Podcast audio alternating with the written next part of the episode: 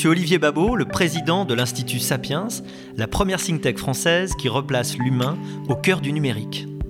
Le Talk Sapiens, c'est une fois par mois une discussion approfondie entre experts pour mieux comprendre les grands enjeux de ce siècle qui commence.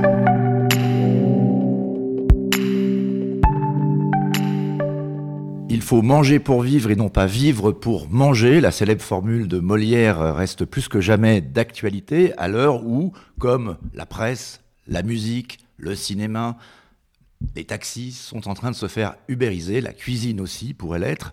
La food tech est un phénomène qui euh, aujourd'hui devient à la mode. Beaucoup de start-up en France, plus de 500. La France, qui est évidemment euh, le pays de la gastronomie, ou l'un des meilleurs pays, le meilleur pays du monde bien sûr de la gastronomie. Et donc, euh, pour en parler, euh, je pense que partir du cas français et regarder les enjeux de l'alimentation mondiale vont nous permettre peut-être de comprendre mieux les enjeux de l'alimentation du futur à l'approche du Salon de l'agriculture 2020. Pour en parler, nous avons avec nous un start-upper, Anthony Bourbon, qui est le fondateur de FID. Bonjour. Bonjour. Julien Dumas, le chef du Lucas Carton, le célèbre restaurant de la Madeleine. Bonjour. Bonjour. Et Aitor Alfonso, qui est chroniqueur gastronomique, donc un collègue journaliste aussi, qui goûte tous ces produits et qui pourra nous en parler. Alors, peut-être première question aux uns et aux autres. Euh, la cuisine, effectivement, aujourd'hui, je l'ai dit, est en train peut-être de connaître une transition, une transformation, comme tous les grands secteurs euh, finalement économiques. Ce n'est pas que l'économie, la cuisine, c'est également un élément de la culture, de la tradition, mais c'est également, euh, on le voit bien, il y a un lien avec l'agriculture, l'alimentation, la restauration. C'est un acte de tous les jours et euh, la cuisine est-elle en train euh, de se faire ubériser? Comment est-ce qu'on pourrait réagir à cette proposition de, formule? Peut-être les uns les autres. Anthony, peut-être pour commencer, ou est-ce que c'est comme ça que vous, vous voyez, peut-être en nous présentant FID, l'évolution de la cuisine il faut, il faut transformer l'acte de manger? Ubériser, je ne sais pas si c'est le bon terme, parce que je pense qu'il ne faut pas opposer l'innovation et, les traditions, au contraire plutôt euh, réussir à les associer d'une manière intelligente pour qu'on ait une solution globale qui soit plus cohérente euh, in fine. Tous les grands secteurs ou tous les, grands acteurs des secteurs qui n'ont pas su évoluer sont morts. Euh, il y a plein d'exemples, on peut en faire une liste de 50 très rapidement, mais il y a Kodak dans la photo argentique qui n'a pas su aller vers le numérique. Euh, Thomas Cook avec les voyages, BlackBerry avec les téléphones. Donc je veux dire, c'est qu'il ne faut pas forcément opposer l'innovation et les traditions, euh, mais plutôt trouver des solutions intelligentes. Euh, pour donner une définition ou une description peut-être de feed, ce qu'on fait, c'est une food tech qui a été lancée en janvier 2017 et qui propose des repas complets dans des formats pratiques adaptés aux personnes actives, donc sous forme de barres, de bouteilles, de poudre à mélanger dans un shaker. Et l'objectif, c'est évidemment pas de se substituer intégralement à la nutrition traditionnelle, mais plutôt d'offrir une alternative sur certains moments donnés où vous êtes pressé, vous allez sauter le repas, vous allez faire un fast-food. Et là, Va vous permettre euh, de vous concentrer sur quelque chose qui est plus important. Euh, à aucun moment, l'objectif, c'est de remettre en cause le moment social qui est la food. On est nous-mêmes euh, euh, euh, des, amoureux de, la food chez Feed et on se fait des bons restos. simplement, il y a des moments où le plaisir n'est pas là quand vous mangez un sandwich triangle, quand vous allez dans un fast-food. je vois pas l'intérêt en fait, que ce soit d'un point de vue économique, d'un point de vue équilibre nutritionnel ou même organoleptique. et Feed s'intègre parfaitement dans le quotidien des Français puisqu'on vend des millions de repas chaque mois et ça démontre bien qu'il y a un besoin même dans le pays de la gastronomie.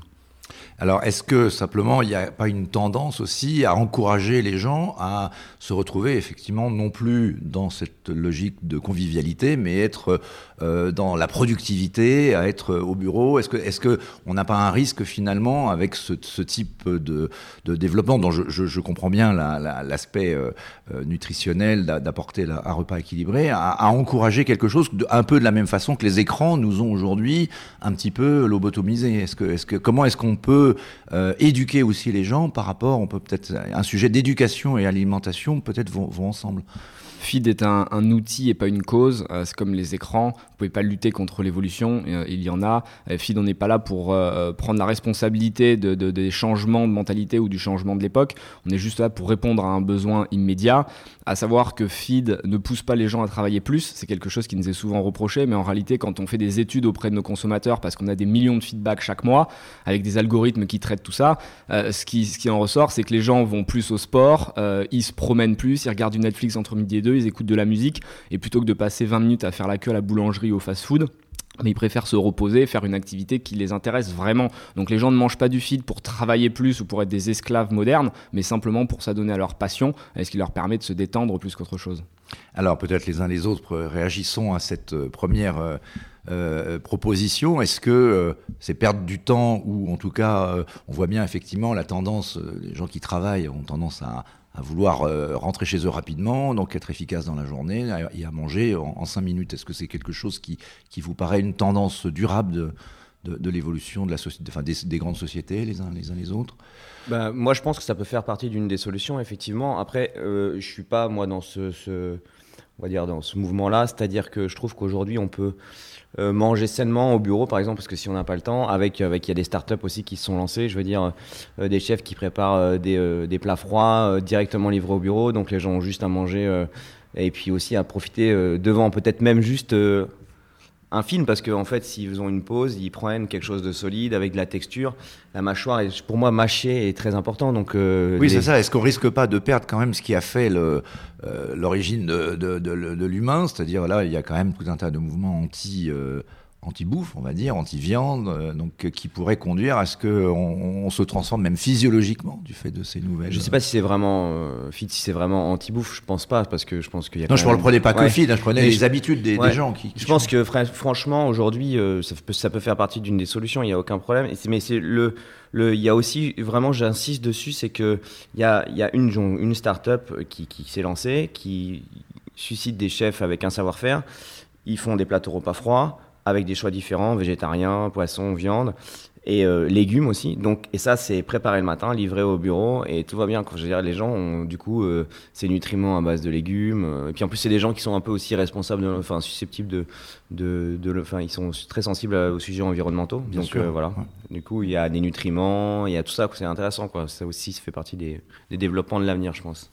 Euh, on reparlera après du rôle des chefs et puis de la, qualité environnementale. Peut-être, euh, Aitor euh, Alfonso, votre réaction sur ces, Oui, non, effectivement, ça peut être une, partie de la, solution, un aspect. Enfin, moi, je crois qu'aujourd'hui, le, temps consacré ou la modalité consacrée à l'alimentation est à, géométrie très variable surtout chez les gens de moins de 50 ans actifs, c'est-à-dire les gens de ma génération peuvent parfois aller se faire un très bon resto un soir, le lendemain midi manger sur le pouce très vite, sauter un repas, aller à un resto le soir. Donc je crois que dans, dans cette... Donc le euh, modèle traditionnel, petit déjeuner, déjeuner, dîner, avec euh, cette idée de s'asseoir devant une table et de manger, quelque chose qui est en train de de, sinon de se faire ubériser, en tout cas d'être un petit peu adapté au monde. Euh, Sans aucun doute. Maintenant, c'est encore une fois la géométrie variable, c'est-à-dire ça n'empêche pas de passer deux heures et demie devant une, euh, à table avec des copains le soir et boire du vin, et le lendemain au boulot de manger quelque chose sur le pouce.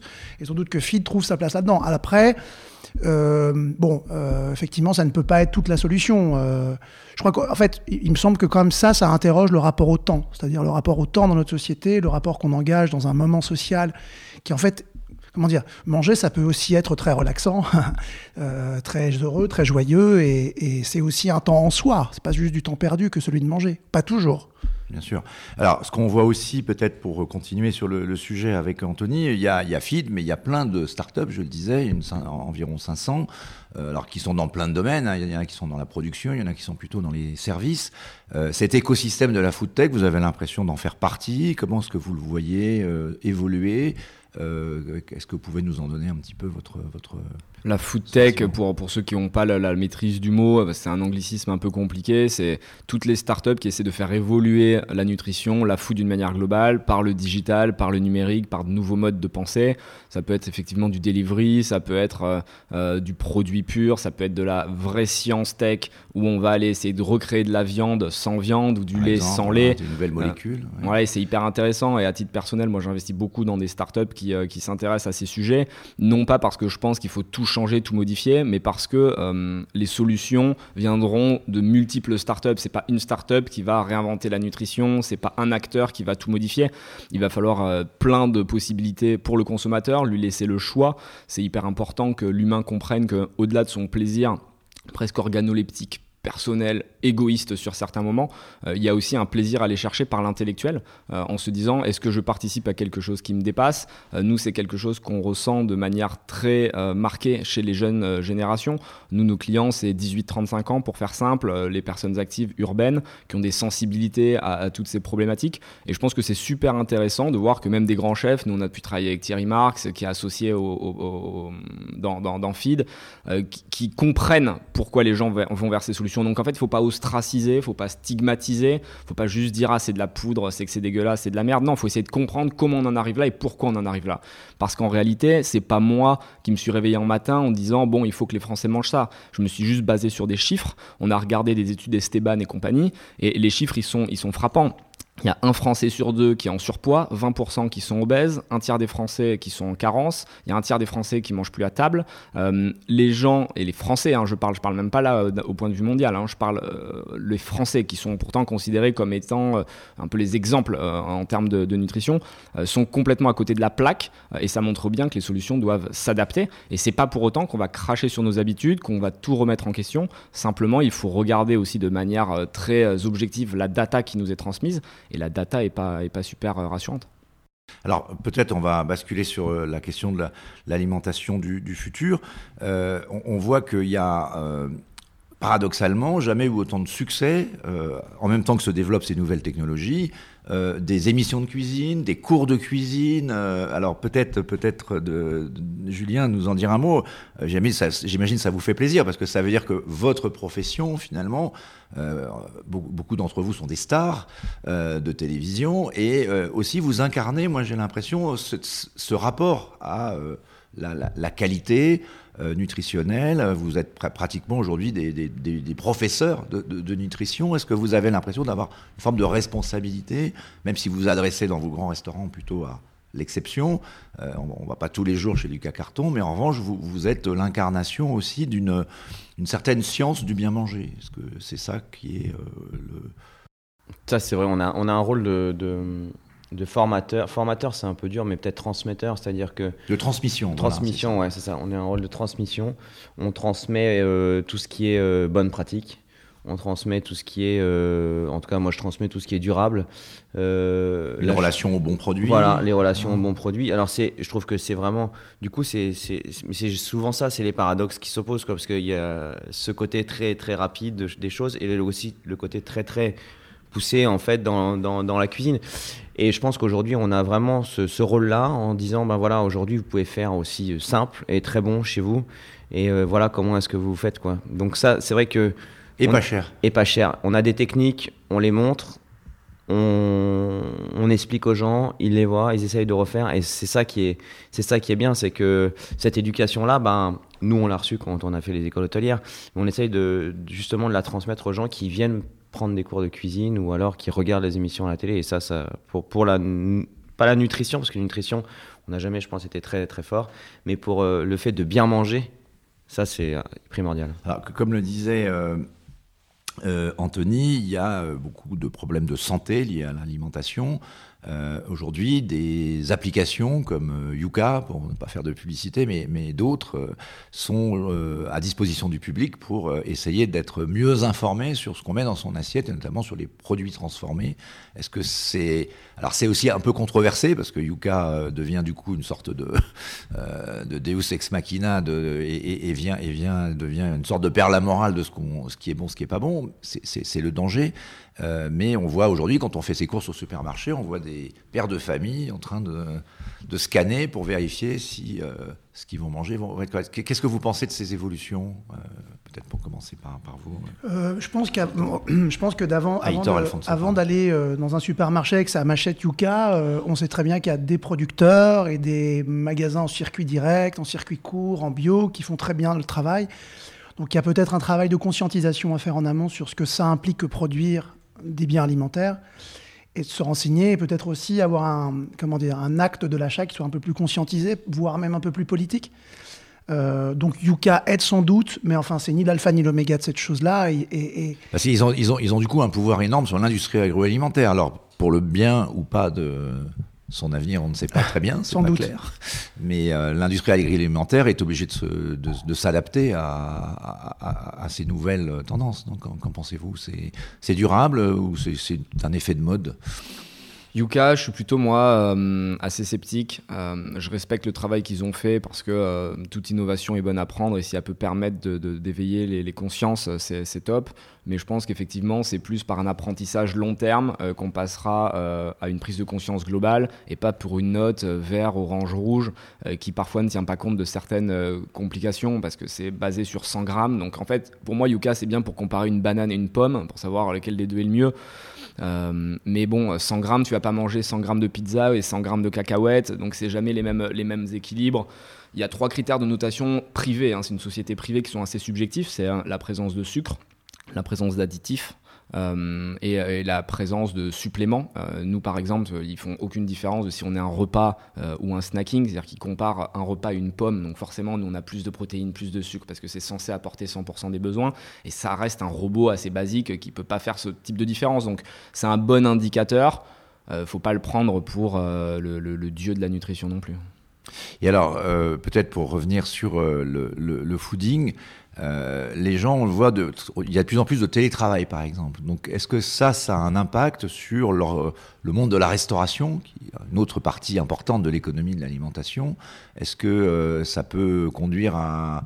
Euh, est-ce que c'est ça qui fait qu'on va de plus en plus vers du service, du delivery de, et, l'organisation finalement des restaurants, c'est 50% de son temps pour, livrer à domicile autant que d'accueillir des bah, clients je, je, Pas tous, enfin. Euh, alors effectivement, bien sûr que, bien sûr que la restauration s'adapte. Euh, autant, autant du travail, autant au travail, euh, ce qui encore une fois, qui encore une fois, je crois, est à géométrie variable. Hein. On peut, sur, un jour, deux, où on est euh, sous l'eau, manger très vite un sandwich ou un feed, et le soir même pour aller, pour aller se vider un peu la tête à faire un restaurant avec des amis. Euh, oui, je crois que, je crois que manifestement, euh, les temporalités sont pas les mêmes. Quoi. Voilà. Je pense que, dans la vie, le temps disposé, euh, disponible, est pas lissé en fait. Hmm. Et, vous, chez, chez, Lucas Carto, alors vous n'en pas à faire de la livraison je pense que... Non, mais c'est. On prend son temps. Non, mais on, on y, enfin, je, on, y, on y réfléchit pour, pour, pour l'intégrer dans, dans l'économie du restaurant. Ça, c'est une certitude. parce que d'utiliser la marque Lucas Carton. Parce que, bah voilà, les récents événements ont fait que, voilà, la restauration, on a bien vu dans les chiffres. Nous, on a, heureusement, on n'a pas été comme ça euh, au, Lucas Carton, mais, mais euh, les gens sont restés chez eux. Donc, du coup, il y a eu énormément de télétravail. Donc, je pense qu'aujourd'hui, s'il y a un système de livraison. Euh, euh, entreprise ou domicile qui est capable de faire quelque chose de très bon, comme je vous disais tout à l'heure, et de d'avoir simple et pas cher. simple et pas cher, c'est sûr que je pense qu'on y réfléchira à deux fois. Ce que je trouve que ça a deux avantages quand même, c'est que ça a l'avantage de un de de faire de la publicité aussi pour le restaurant parce que peut-être que les gens ils vont dire ah bah tiens chef étoilé Lucas Carton je connais pas je vais essayer et finalement peut-être ça va leur donner l'envie le soir pas le soir même mais pour fêter quelque chose ou une occasion particulière, de venir au restaurant. Donc en fait, ce qui est bien, c'est que c'est un double, double bonus, c'est-à-dire que, un, vous nourrissez les gens sainement, et de deux, ça donne envie de venir euh, essayer le restaurant. Donc je trouve que c'est intéressant. Oui, une chose, euh, euh, moi, je, quand même, pour, pour, en revenir sur cette idée de, ou sur cette réflexion qu'on avait sur la cuisine du futur, moi j'ai quand même l'impression qu'il y a un mouvement assez contradictoire. Aujourd'hui, me semble-t-il, dans la cuisine, on est dans une espèce d'ère de la, de la post-moléculaire espèce de retour euh, à ce que Ducas appelle la naturalité. Retrouver la bête entière, retrouver le légume entier, le transformer à minima, le toucher à peine. Et je crois qu'il y a quand même une espèce de mouvement paradoxal que FID incarne de la surtransformation. Ça, je crois qu'on tient quelque chose, je pense, d'un nœud un peu paradoxal de l'époque. C'est-à-dire, euh, peut-être que, peut que FID et, d'autres, hein, euh, c'est la cuisine du futur ou alors peut-être la cuisine futuriste. C'est-à-dire qu'en inventant cette, cette nutrition-là, elle envisage quelque chose qui pourrait être, peut-être de manière semi-fantasmatique aussi, une nourriture du futur. C'est-à-dire que euh, manger en poudre, manger liquide, manger lyophilisé, vous voyez, c'est la représentation vient de loin, j'ai l'impression. quoi. Mais c'est venu quoi De la conquête de l'espace, un peu, non? Cette idée, euh, cette première science de la transformation euh, chimique. Ce qui est drôle, c'est qu'on parle souvent de nourriture de l'espace pour la poudre, alors qu'en réalité, les astronautes ont des vrais petits plats bien préparés pour justement euh, avoir l'impression d'être proche ah de, de, de, de sa maison. Avec pas perdre en fait, le avec la terre et la nature. Exactement. Et c'est là qu'on réalise, Thierry Marx avait travaillé justement avec Thomas Pesquet et compagnie quand il était parti sur l'ISS, et il m'expliquait que euh, c'était super important qu'ils aient des codes qui leur rappellent leur enfance, les cuisines de grand-mère, pour justement ne pas tomber dans la solitude. Et donc c'est là qu'on voit l'importance de la food. Et encore une fois, nous, on se place pas du tout en opposition avec tous ces codes. On est plutôt là pour apporter un aspect très fonctionnel. Et je pense que c'est le plus important. Et je rejoins ce qui a été dit précédemment. Il y a le côté vraiment plaisir. Euh, presque sociétal, social, quand tu as le temps d'aller avec tes amis, tu passes deux heures, trois heures à table, tu racontes tes histoires et c'est clé pour euh, notamment les, Français. Et puis, tu as aussi la, food qui est beaucoup plus fonctionnelle, où tu enlèves l'aspect plaisir, il faut l'assumer. Nous, on n'est pas là pour dire, euh, feed, vous allez prendre un plaisir incroyable comme quand vous allez manger dans un grand restaurant. C'est un aspect très fonctionnel euh, pour vous libérer du temps, en sachant que au-delà du repas complet, il y a aussi un aspect branding qui est très important. C'est-à-dire qu'une euh, start-up, pour qu'elle puisse exister, pour qu'elle puisse vivre, euh, il faut qu'il y ait un message au-delà du produit. C'est-à-dire qu'une une start-up qui ne vend qu'un produit ne peut pas fonctionner. Il faut qu'elle vende une histoire. Et nous, l'histoire, en fait, c'est l'histoire de l'ambition, euh, de la possibilité. moi, j'ai une histoire personnelle assez particulière, mais qui est vachement retranscrite dans l'histoire de Fit. C'est que mon père, il était contrôleur de train, il était pauvre, ma mère était pauvre aussi, elle était vendeuse. Et à l'âge de 16 ans, je me suis retrouvé à la rue pour différentes raisons, parce que j'avais une famille un peu boiteuse. Et malgré tout euh, ce qu'on m'avait imposé, il fallait que j'aille travailler chez McDo, il fallait que je, laisse mon destin choisir pour moi. J'ai toujours eu pensé, en fait, à force de résilience, de détermination, de que je pouvais faire quelque chose qui me plaisait. Et feed un peu, c'est la conséquence de cette détermination qui montre que, quelles que soient les cartes que tu as au début de ta vie, tu peux quand même t'en sortir, seul envers et contre tous. Et, c'est ce message-là qu'on va porter. Et du coup, si vous voulez, les gens, quand ils mangent du feed, ils ne prennent prennent pas juste 100% de leurs protéines, lipides, glucides, fibres, vitamines, minéraux, oligo-éléments. Ils prennent aussi un boost de motivation et ils renvoient un message au reste du monde en disant en tant qu'humain, je suis dans l'atteinte de mes objectifs et je vais essayer de me dépasser euh, pour aller chercher ce qui m'intéresse. Et encore une fois, c'est pas seulement euh, je veux de l'argent, je veux travailler plus. Euh, ça peut être aussi bah, je veux me réaliser, devenir un super musicien, ou je veux devenir un grand sportif, ou je veux devenir quelqu'un qui va sauver la planète, je veux devenir quelqu'un qui voyage. Et c'est aussi pour ça qu'on a créé une fondation qui s'appelle Feedback où on reverse 1% de notre chiffre d'affaires pour aller aider les jeunes qui n'ont pas forcément eu de chance, comme moi, mais qui malgré tout continuent à rêver grand. Et c'est là-dessus qu'on veut aussi insister, parce que le sujet, c'est pas que de la nutrition, mais c'est aussi une manière de vivre. Mm. Tout à fait. Alors, oui, oui, c'est vrai. Moi, je m'accomplis euh, aussi en mangeant un poulet rôti. Enfin, tu sais, pas incompatible. Hein. le développement personnel, il marche aussi avec un jus de viande, mais euh, euh, non, voilà, c'est pour ça que je disais, effectivement, les astronautes ne mangent pas comme ça dans l'espace, donc ça tient du fantasme. Donc ça tient on voit ça dans les films, hein, on a ça tient de l'imaginaire sur l'alimentation. On va sortir un plateau, euh, vous savez, comme ces plateaux repas qu'on avait dans les années 70 euh, pour ceux qu'on connu, où on était devant la télé avec trois purées et on retrouvait tous les goûts. Mais on a cité le cas de, de McDo, c'est-à-dire de, de, tout ce qui est aujourd'hui, qui incarne, entre guillemets, alors peut-être à tort ou à raison, la malbouffe. Euh, la, restauration rapide qui existe pas qu'avec McDo, mais fait des chiffres d'affaires, continue d'aller faire des chiffres d'affaires colossaux. Je crois que le chiffre d'affaires de McDonald's mondial est un record. Donc euh, il y, a, y, y, a, des tendances et des évolutions qui se passent peut-être dans les pays développés qui peuvent être incarnées par euh, cette dualité finalement, dont on en a parlé.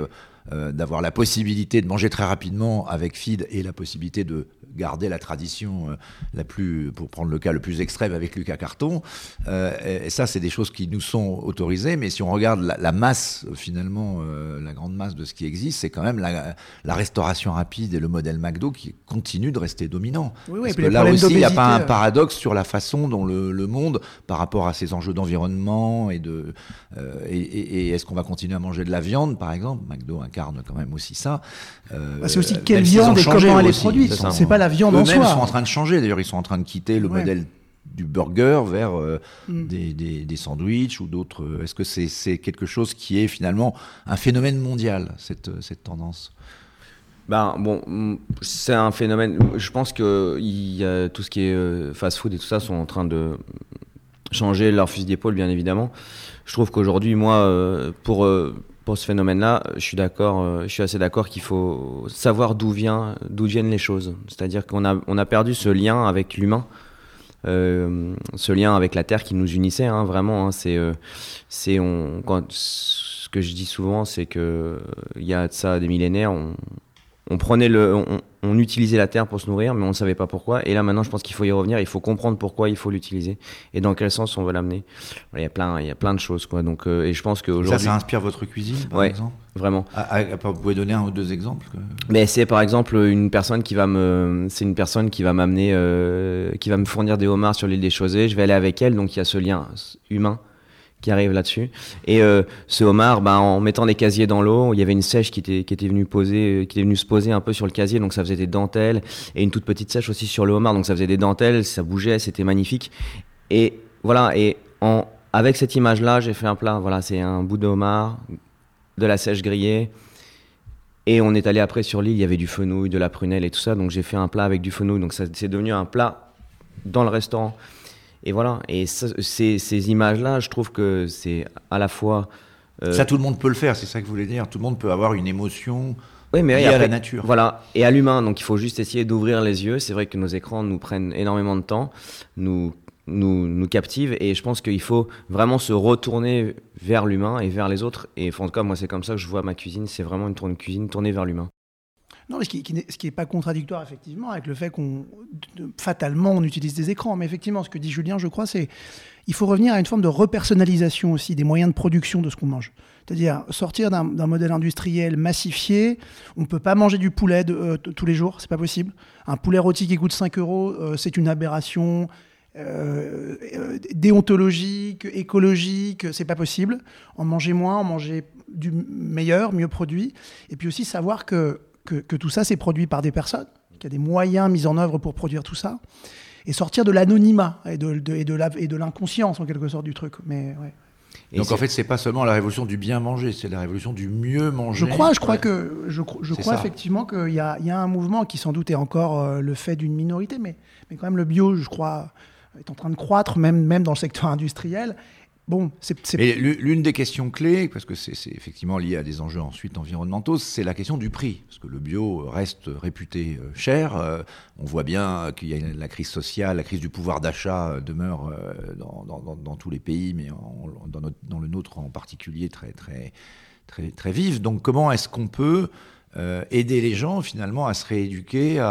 Il y, a pas mal d'écoles qui essayent de dire voilà, vous allez pouvoir vous nourrir pour je sais pas 10 euros par jour ou pour une famille entière. Est-ce que c'est quelque chose qu'il faut retrouver, qu'on peut retrouver cette éducation dans le monde moderne, alors que bon, les jeunes, on le sait, n'ont pas forcément eu, eu une grand-mère qui leur a appris comme vous ce qui est clair, c'est que je crois que la question écologique doit aller de pair avec la, avec une, avec une, la question sociale. C'est une évidence. C'est-à-dire que si évolution écologique et donc de l'alimentation il doit y avoir, il faut aussi qu'elle soit accompagnée par une, évolution sociale. Par exemple, changer les, moyens économiques de production.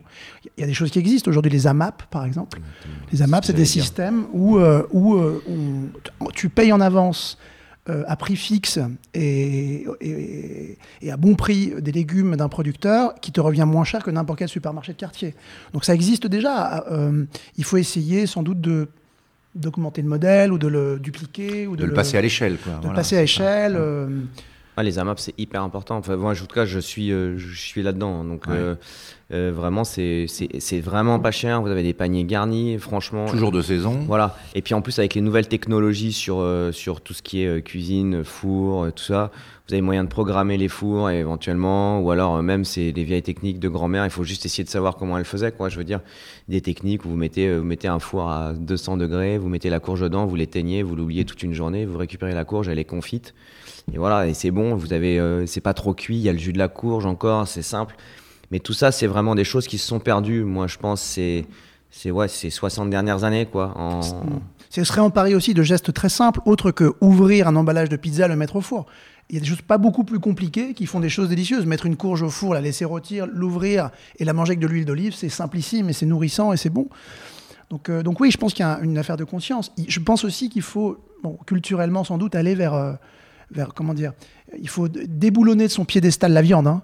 Euh, sans citer Roland Barthes et les mythologies, sortir de l'idée que le steak et le sang, c'est euh, par, excellence l'alimentation. Parce que c'est pas possible. C'est pas possible. Non, hein. puis on n'a pas une mâchoire conçue pour ça en fait. La mâchoire, elle est pas, la mâchoire humaine n'est pas conçue pour manger de la viande. elle est conçue pour manger beaucoup de végétaux, beaucoup de céréales. Et du coup, c'est vrai que là, on est omnivore quand même. On dit bien qu'on en mange un peu. Mais... Oui, il faut qu'on en. Moi, mais moi, j'en mange. Hein, mais à la base, je suis d'accord avec. Mais moins que. Mais moins que. Mais moins que. Mais moins que ce qu'on ce que ce qu'on en mange aujourd'hui. Voilà. ces derniers temps. Oui. Bah, c'est en train de changer ça. Et alors, est-ce que la viande sans viande, vous l'avez testée? Non, je pense pas que je la testerai. Euh, pas, moi, demain. Moi, non plus, à vrai dire. C'est en train d'arriver. Euh, le, le, steak tartare en cellule souche.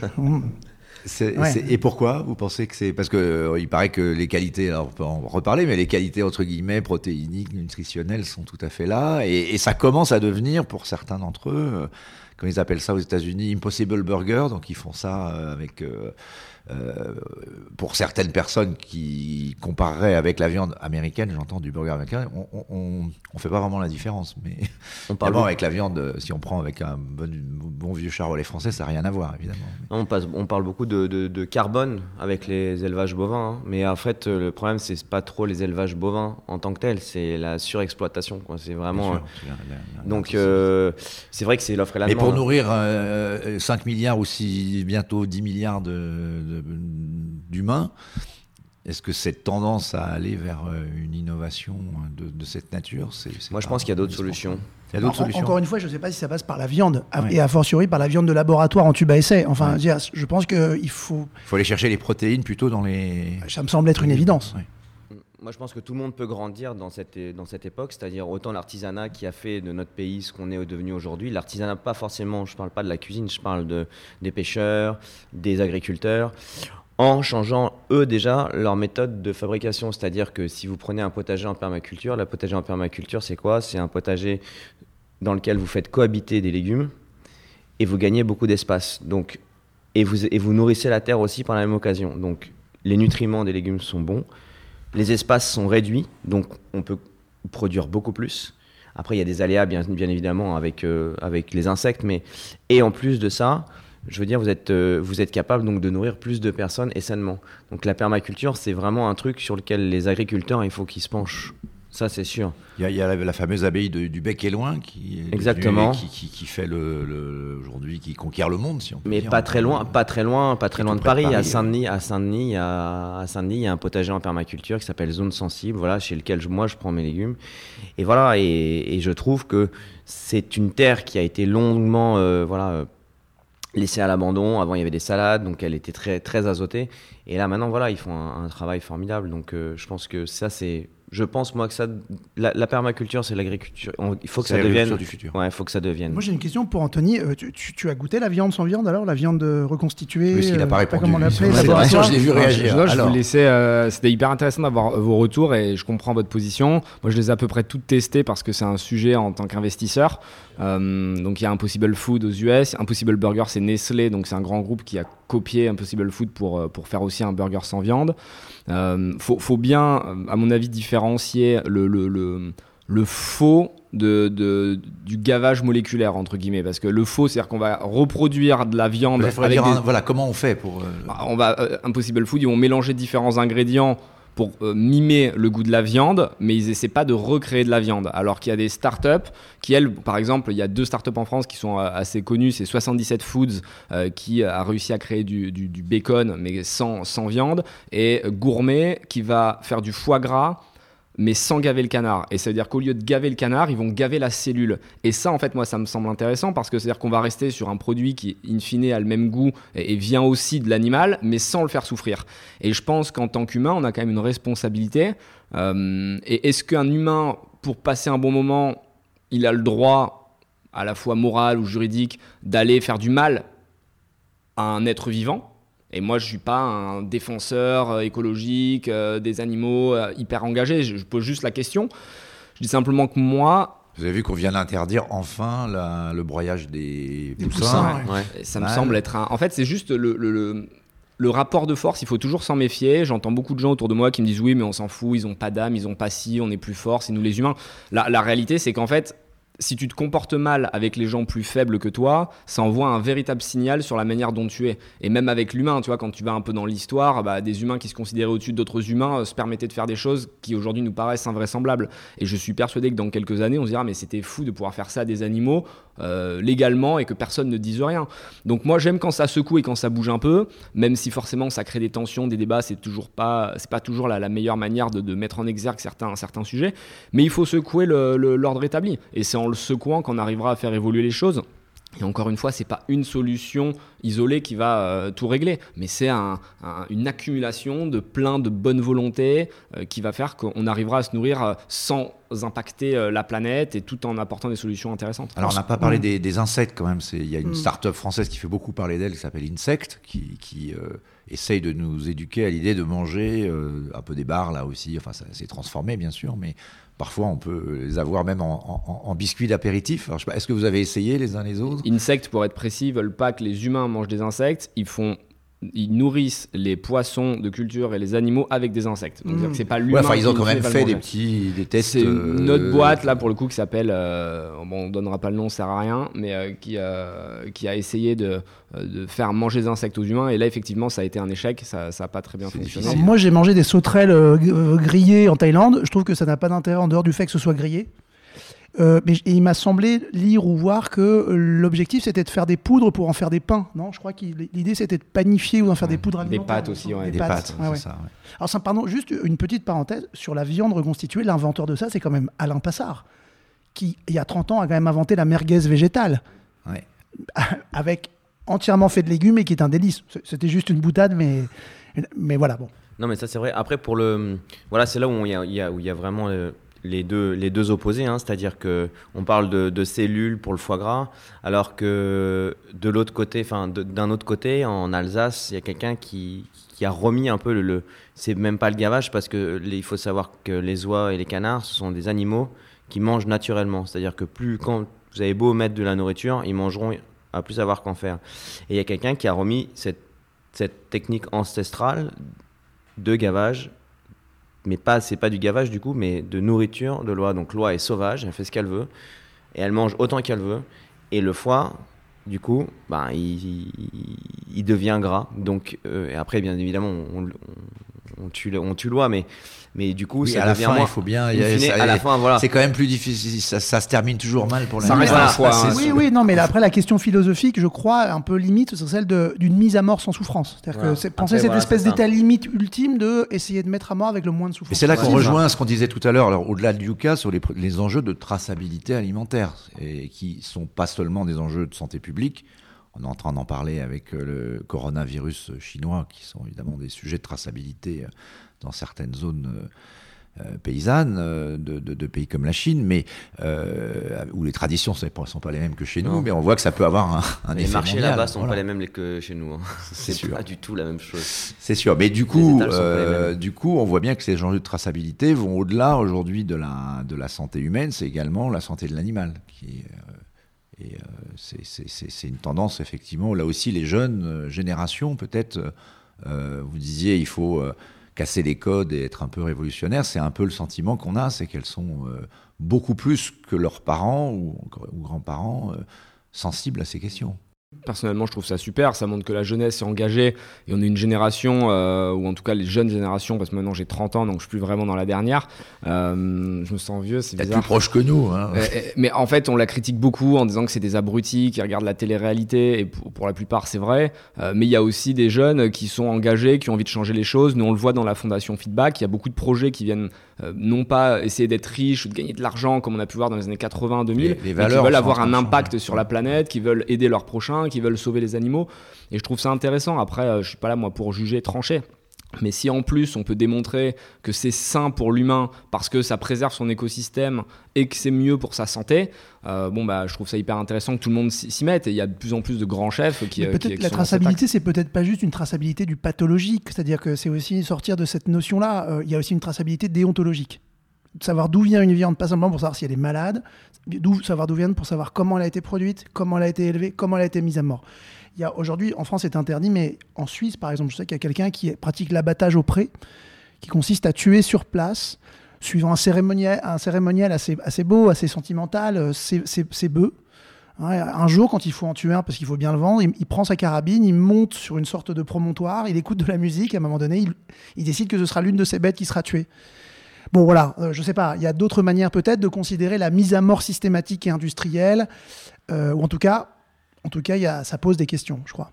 Ouais, bah moi, je, moi je connais un. Après, c'est euh, c'est un peu moins poétique que ça, mais, mais disons qu'il y a quelqu'un qui, dans, à côté de Metz, je, je, me, sers une fois, une fois par année chez lui de, de, de bœuf, et c'est vrai que voilà, il a, il a ce bien-être animal qui fait que euh, voilà, il s'en occupe, il les brosse, euh, il les brosse six fois par jour avant, euh, avant de les emmener parce que hélas les normes sanitaires en France font qu'on est obligé d'abattre dans un abattoir.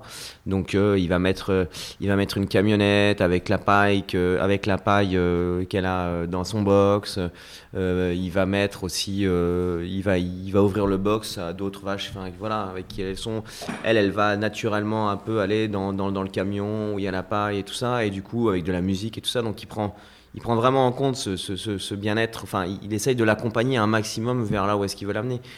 Et après, bah après voilà, après il se passe ce qui se passe. Mais je veux dire, il y a quand même ce, cette volonté de bien faire les choses. Et ça, je trouve ça, voilà, je trouve que la façon dont il fait, je trouve que c'est très intéressant le bien-être animal. Si on regarde euh, les tendances un peu futures, euh, sur quoi travaillez-vous chez FID euh, Vous avez des chercheurs qui sont en train d'inventer des nouveaux L'alimentation par collier. Euh, comment comment est-ce que vous voyez si vous vous projetez à 5, 10, 20 ans, 50 ans euh, Et alors, euh, pas seulement, j'imagine, à l'échelle du marché français, mais à l'échelle d'une révolution alimentaire mondiale qui est aujourd'hui en, en cours. Ce qui est sûr, c'est qu'il va falloir distinguer deux types de moments de consommation, comme on le disait tout à l'heure. Les moments où on est pressé, il va falloir de la nourriture fonctionnelle et les moments plaisir qui sont encore une fois pas forcément opposés.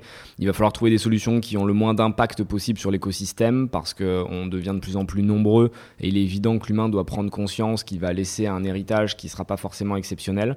Euh, quand on sait qu'il faut 15 000 litres d'eau euh, pour euh, produire un kilo de viande dans l'état actuel des choses, très industrialisé, on réalise à quel point c'est impactant.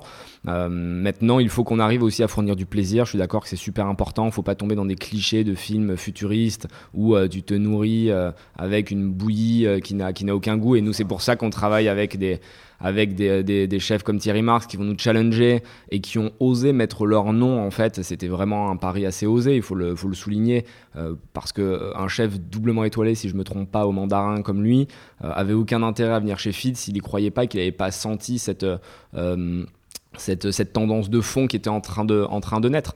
Donc euh, il faut réussir à marier les deux, euh, la tradition, l'innovation, travailler les uns avec les autres pour toujours se challenger avec, euh, à mon avis, enfin moi ce que j'entends autour de cette table, c'est qu'on est très différents dans nos approches, mais qu'au final on se rejoint assez sur les valeurs, l'objectif final. Donc encore une fois, c'est la preuve que tout le monde doit être associé pour, pour aller vers l'avant de manière Alors est-ce que vous travaillez avec des chercheurs sur des trucs nouveaux qu'on n'a pas encore vus ouais, On a des trucs sympas là, mais je veux pas. Vous pas le dire. Je veux me faire engueuler par la communication si j'en parle, mais on a des trucs super. Et en fait, l'idée, c'est de montrer que non, mais sans nous donner tous les détails, en gros, c'est quoi les tendances euh, sur lesquelles on peut. Les tendances, c'est que ce qu'on appelle nous la smart food, donc c'est la nourriture euh, un peu évoluée, la nourriture du futur, n'est pas forcément ultra rupturiste. Tu peux parfois prendre des ingrédients du quotidien leur mettre un petit twist différent, que ce soit par la fabrication, par l'impact écologique, pour qu'ils deviennent euh, plus euh, abordables, plus euh, smart et plus adaptés à, nos usages quotidiens. Donc l'idée, c'est de rester collé à cette nutrition et de pas s'en démarquer complètement. Plus on avance chez Feed et plus on travaille sur le goût. au début, il faut citer qu'on a que, dire qu'on a que deux ans et demi, trois ans d'ancienneté. On a levé déjà plus de 30 millions d'euros, on a recruté 100 personnes, donc ça a été très vite, mais on a été obligé de faire des choix d'exécution, de, croissance. Euh, et là, on est vraiment concentré sur l'organoleptique, le plaisir, le goût. C'est quelque chose qui est très important. Au début, on a commencé avec des produits qui étaient volontairement aseptisé et un peu froid de manière à créer un buzz. Il faut être honnête et dire que en France, on savait qu'on allait être très clivant, qu'on allait avoir les pour et les contre, mais c'est bien d'avoir une épée qui est tranchante parce que tu sais à qui t'adresser. Et le fait que des gens en parlent, même en mal, nous ont permis d'avoir une notoriété incroyable. On est à 62% de gens dans les grandes villes qui connaissent Feed. Aucune marque ces dernières années n'a pu pénétrer aussi fort un marché.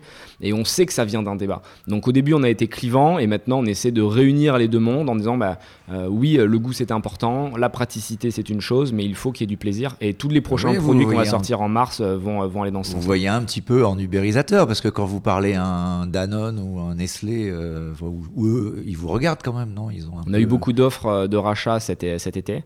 Euh, on n'a pas cédé parce qu'encore une fois, ce qui compte, c'est l'aventure qu'il y a derrière. Vous pensez que vous serez plus gros que Danone ou Nestlé demain, peut-être? Bah, c'est une, une, super question. Euh, souvent, des, groupes venaient me voir en disant euh, Bon, dans tous les cas, vous allez accepter un chèque et on va vous racheter, donc perdez pas trop de temps. C'est faites attention que ce soit pas nous qui vous rachetions. c'est ça l'ubérisation, hein, normalement. Ouais, mais là, c'est de l'ubérisation qui est saine. Qui, va plus vite que le gros et que le lent. Ouais, mais c'est sain parce que ces grands groupes, Danone, Coca, Unilever, Mondelez, pour qui moi j'ai, enfin, j'ai pas de, de, greffe particulier, ils ont tous commencé avec un produit qui aujourd'hui est en forte décroissance. Certains, ça va être le lait, d'autres, ça va être la viande, d'autres ça va être les sodas, les confiseries, les chocolats. comme les Chinois. Quoi. Et le souci, c'est que leurs produits phares euh, de, de 50 premières années qui les ont fait exploser et atteindre des 20 milliards, 30 milliards, pour certains 100 milliards de chiffre d'affaires, sont en décroissance très forte. Et ils essaient de trouver des relais de croissance. Le souci, c'est que pour proposer un produit comme Feed, il faut être très transparent et collé au consommateur pour le comprendre parce qu'en réalité c'est un produit pour le peuple feed c'est un produit pour les gens qui prennent le métro c'est un produit pour les gens qui n'ont pas beaucoup d'argent pour les jeunes les étudiants qui sont pressés et, Danone et tous ces grands groupes, ils n'ont pas ce lien parce que c'est des gens qui sont déconnectés de la réalité. Pour la plupart, ils ont 50, 60 ans, ils gagnent des salaires euh, incroyables et ils parlent beaucoup sur les réseaux sociaux. Mais dans la réalité, euh, ils sont pas là, vous les verrez pas prendre le métro. Et donc, ils ne savent pas de quoi les gens ont besoin. Et c'est pour ça qu'une start-up, quand elle raconte son histoire, elle est authentique et il y a un message qui est vrai. Euh, tous les essais de, de copycat des grands groupes ont lamentablement échoué parce qu'en fait, ils ne racontent rien. Ils vendent un produit sans expliquer pourquoi je, reviens, sur ce que vous avez dit sur la dimension très politique finalement du discours que, vous tenez. Euh, dans la science-fiction, il y a un film, qui est un livre aussi qui s'appelle Soleil vert que on connaît bien, qui euh, une idée qu'on va nourrir une population, enfin un peuple en surpopulation, euh, une des villes en surpopulation par des, petites, nourritures aseptisées dont on ne sait pas très bien d'où elles viennent. Bon, quand on connaît le film, on sait que c'est produit en fait par des humains qui sont recyclés à partir d'un certain âge, qui décident d'eux-mêmes, grâce à une nouvelle religion, de, de, mourir et ils ne savent pas qu'ils deviennent la nourriture. Est-ce que ces, ces évolutions-là, c'est pas finalement quelque chose quand même qui est dans, dans, dans, dans la crainte que nous avons dans notre rapport finalement à de s'auto-dévorer en fait. Voilà, exactement.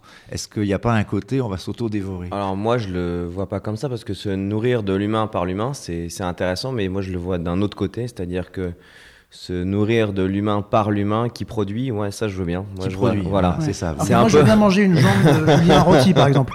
Voilà. Si, si, si, si l'humain était lui-même bien nourri, a priori, il est bon. Ouais. non, mais, non, mais c'est pour dire que le rapport, effectivement, c'est pour ça que je disais au début, il y a un danger de, ce que vous décrivez, parce que l'idéal, c'est d'avoir le meilleur des deux mondes, celui que vous incarnez vous, avec euh, euh, le rapport à la nature, à la terre et à, et à la tradition, et puis le rapport, effectivement, au temps et euh, peut-être à la à la, qualité nutritionnelle euh, et, l'équilibre. C'est vrai que manger des sandwichs, n'est pas forcément meilleur que manger du feed, évidemment, ou, du fast-food. C'est vrai, hein, ça, la, la, question, c'est de trouver le bon, le bon mix. Non, ça c'est sûr. Après, moi, ce que j'interroge, c'est Mais est-ce qu'il n'y a pas l'un des deux qui va gagner? C'est ça qui, Non, je pense pas qu'il y aura. On, en fait, on va gagner les, deux ensemble. Personne ne gagnera seul. C'est-à-dire qu'un humain ne peut pas manger du feed tous les jours. Nous, on a des clients qui l'ont fait. Moi, je l'ai fait pendant six mois, mais ah c'était plus par, je voulais vous poser, par, pour tester le truc. Et en fait, au-delà d'un problème nutritionnel, parce que l'équilibre est parfait, donc on a fait des prix. Il y a même des journalistes hein, qui se sont amusés à le faire, pour pouvoir retrouver les articles dans, sur un site internet. Des mecs qui ont mangé ça pendant 15 jours, 3 semaines. Et, c'est pas un problème d'équilibre nutritionnel parce qu'ils font des prises de sang euh, pendant, euh, pendant toute l'expérience. Et, en fait, ils ont moins de cholestérol, ils ont un meilleur équilibre au niveau des vitamines. Donc c'est pas mauvais pour la pas mauvais pour la santé, mais c'est plus un problème psychologique parce qu'à un moment, tu as besoin d'être avec tes, amis. Et, nous, nos meilleurs consommateurs, c'est ceux qui mangent un ou deux feeds par semaine. Et c'est ce qu'on essaie de défendre en fait. On leur dit pas manger du feed tous les jours parce que vous allez vous lasser.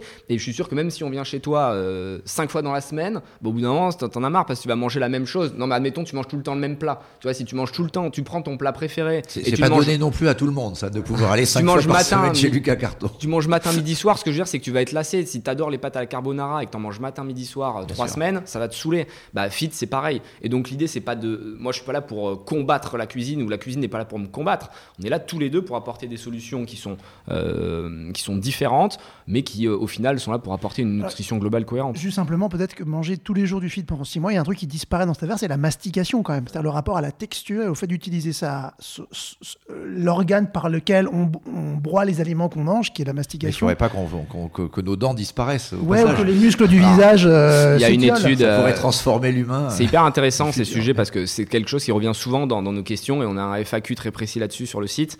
Euh, il y a une seule étude qui a été faite dans ce sens-là, c'est aux États-Unis. Euh, est-ce que tu peux perdre tes dents en mangeant liquide euh, Il faudrait un millier d'années pour que ta dent commence à se ramollir. C'est-à-dire que l'évolution humaine ne se fait pas sur une génération. donc on parle souvent, oui, mais les vieux, quand ils arrêtent de manger, oui, non, mais les vieux, ils sont en fin de vie, ils ont déjà, ils sont en décroissance très forte corporelle. Mais si tu es à 30 ans et que tu manges liquide, même si tu le fais pendant 5 ans, tu auras strictement rien au niveau de tes dents. encore une fois, c'est pas ce qu'on défend et c'est pas ce qu'on. Vous pourriez faire du oui, oui, bien sûr. Du Du feed solide. Bah, c'est ce qu'on fait, on fait des bars. On fait, des bars et ceux qui ont goûté nos bars euh, euh, ou, des nouvelles gammes qui vont sortir au mois de mars euh, peuvent considérer et peuvent juger que vraiment il y a une mastication justement qui est extrêmement intense parce qu'il est vrai que c'est plus facile d'apporter de la satiété avec des bars parce qu'en fait le fait de mâcher envoie un message à ton cerveau qu'avec du liquide où tu as quand même une, une, fonction de remplissage. Et donc le liquide tu dois en boire un peu plus pour remplir alors qu'une barre, nous c'est des barres de 100 grammes, tu la manges et t'as pas faim pendant 6-7 heures parce qu'en fait le fait d'avoir mâché et c'est une barre qui est très dense donc il faut vraiment forcer euh, sur, sur la mâchoire, t'envoies un message et ton cerveau, il sait pas lui s'il est en train de manger de la viande ou du feed, il fait pas la différence. Et comme il y a tous les nutriments qui vont bien, ben, t'as pas faim. Donc c'est vrai que la, la, la, mâche a, un important, la a une importance, la texture, et c'est pour ça que même dans nos boissons, on met toujours des morceaux, euh, des graines, des trucs pour que tu aies quelque chose à croquer. En fait, tu bois pas feed comme un liquide. Tu le mâches, même si c'est liquide, tu as des graines à croquer, des trucs à croquer, et après tu l'avales. Les graines, ça c'est une grande mode en ce moment, le retour des graines. Ouais, pendant deux semaines, au Lucas Carton, promis, vous mangerez pas la même chose. non, non, non mais après, on est. On non, va mais venir tous les jours alors. Ouais, non, mais le, truc, le truc, non, mais le truc, c'est que c'est vrai. Après, il y a, y a, une méthode de, de, de, restauration, mais dans, généralement dans la cuisine où voilà où, je, où on paye un certain prix. Euh, moi, en tout cas, je, je on crée tous les jours quoi. Je veux dire il n'y a pas de il y a pas un jour où on, on, change pas un truc. Et je pense vous donner faites-nous rêver euh, le, le, repas de ce midi là mais là il faut que j'y aille parce qu'on change ça, on va vous libérer. Je change un plat voilà je change un plat encore je change trois trucs aujourd'hui alors c'est quoi aujourd'hui? aujourd'hui c'est vraiment encore un souvenir d'enfance c'est euh, enfin même pas un d'enfance c'est un souvenir de l'été dernier avec ma marraine un dîner un déjeuner très convivial à la fin des vacances. Et euh, il y avait, euh, il y avait des huîtres, y avait, on a fait le marché avec ma marraine euh, qui a 80 ans. On, a ramené des betteraves et on a fait j'ai fait un plat comme ça un peu rapide avec tout ce qu'il y avait dans, dans, dans le placard, du carigos, du vinaigre et tout ça. Puis du coup, on a découlé ce plat-là et puis en le mangeant, on a passé un super moment et en plus de ça, je veux dire, on a pris du plaisir à le faire. Et du coup, cette, cette huître, eh ben, elle, elle, arrive sur le, au Lucas Carton ce midi. Et donc c'est une huître comme vous C'est une huître qui est pochée, euh, je l'appelle l'huître marraine, mais entre guillemets. C'est-à-dire que pas marraine pour marraine Valéron, mais elle est pochée dans du jus de betterave, elle est glacée avec du jus de betterave, euh, légèrement épicée, et à côté vous avez, euh, vous avez les barbes, parce que c'est une grosse taille, vous avez les barbes euh, de, de l'huître avec des spaghettis de betterave légèrement marinés, une émulsion d'eau d'huître à la pomme de terre, et voilà. On va prendre une table pour trois alors. On va peut-être prendre une table pour dès ce midi. Bien, merci. On va être en retard. Hein. merci, oui, c'est peut-être un peu tard. Merci à tous les trois. Euh, je crois qu'on a découvert euh, de nouvelles réalités de la nourriture euh, du futur, mais également le lien qu'il doit y avoir et qui restera, on en est tous persuadés, entre le passé et le futur, puisque sinon, ça serait bien dommage. Voilà, merci beaucoup. Merci, à, vous. merci.